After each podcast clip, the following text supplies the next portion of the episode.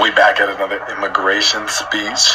Um, today, this is going to be social justice speech. Um, this is kind of touching on the issues of immigration. I'm going to speak on the green card once again. Um, as I said in my last speech, the green card lottery is the easiest way to obtain a green card. Yet this is still extremely flawed. It takes around a year at minimum to even get eligible to be put in to the drawing for a green card. So even then, it's not guaranteed. Uh, 55,000, I talked about the backlog, which is 5 million going up every single day as more and more people try to apply for a green card. And this green card is, I mean, we're talking for every single country and longest average wait. India, eight and a half years. Mexico, highest quota with six years average wait. There's, it's really hard to get a, to get a green card. But to solve this problem, you need to dive into the reason why this is even a problem. So economics is the big is obviously a run. Money runs. Money runs the world, especially in America. Greed, all that greed. Um, but obviously immigrants help the economy. I've already spoke about all this big time. I'm not going to dive into it, but I'm going to dive into a solution. Just as New Zealand and Australia have adapted, which is a points bear, point, system based on merit. So pretty much it's it's sort of like a game. It's kind of like how much an immigrant what an immigrant helps the economy. Um, and so they give them a living wage, kind of nice, you know, right off the bat. They can actually live somewhat comfortably. Um, and they obviously offer temporary visas, low and high skilled workers. They have green cards, type of thing. It's not the same exact deal, but it's like that. Um, and their Australia's in um, is insufficient in agriculture jobs, so they when immigrants go there, they're pretty much hired on spot. They're in need of those workers, just as we are here, but we don't like to admit to that. Um, but they, I think that would, I obviously think that would be a good idea if we establish a little point-based merit system where people could get.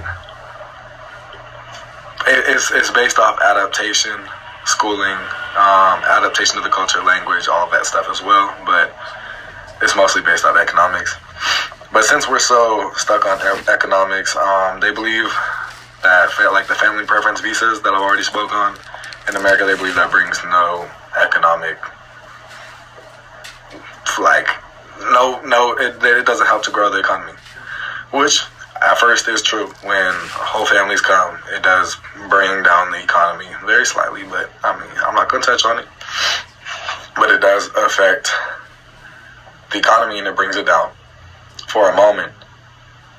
But then, as the family gets accustomed to living in the United States, blah, blah, blah, starts to grow.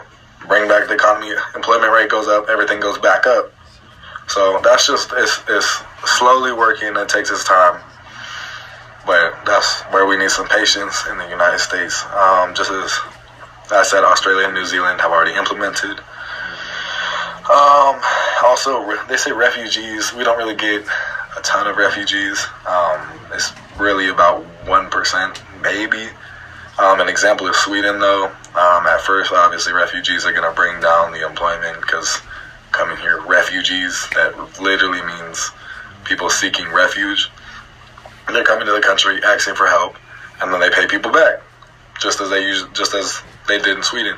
So Sweden has a huge, very, very, very heavily um, immigrant dense country, or yeah, not, yeah, country. No, but very heavily dense with immigrants. Um, a lot of these being refugees, even though it's around 1%, I'm saying a lot because that's higher than most other countries. But they um, have a huge, huge turnout once they get accustomed to living in the new country. Employment goes up, hard workers come in from nothing, very, very um, willing to work. They're not trying, they don't want to be in the same situation they were in. Um, the next little point, though, is uh, kind of interesting to me considering I'm a student, as is everybody here. Um, and we have a few international students, blah, blah, blah. But like, there's 4 million students who are trying to come to pursue a higher education in the United States, which still need either a visa or a green card. Visa, they could get sent back. Um, visa is harder to attain considering it's only the minimum is one year, but it usually ranges to about four to six.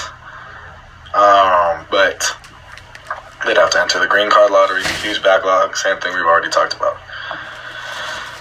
And the flawed system in the United States makes it really easy for illegal immigration. Um, there's tons of loopholes.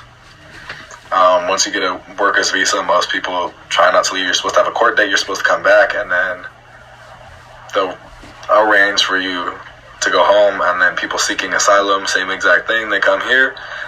Only under 10% qualify for asylum. Asylum is pretty much people like almost like refugees, but people seeking asylum get denied, deported, or sent back. But the United States has a ton of loopholes that make it really hard. Lottery cap, quota cap, all of it, huge backlog. It hasn't been changed in 30 years.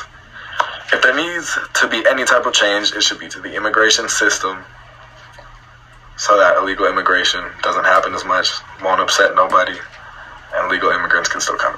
Thank you very much for my t- listening.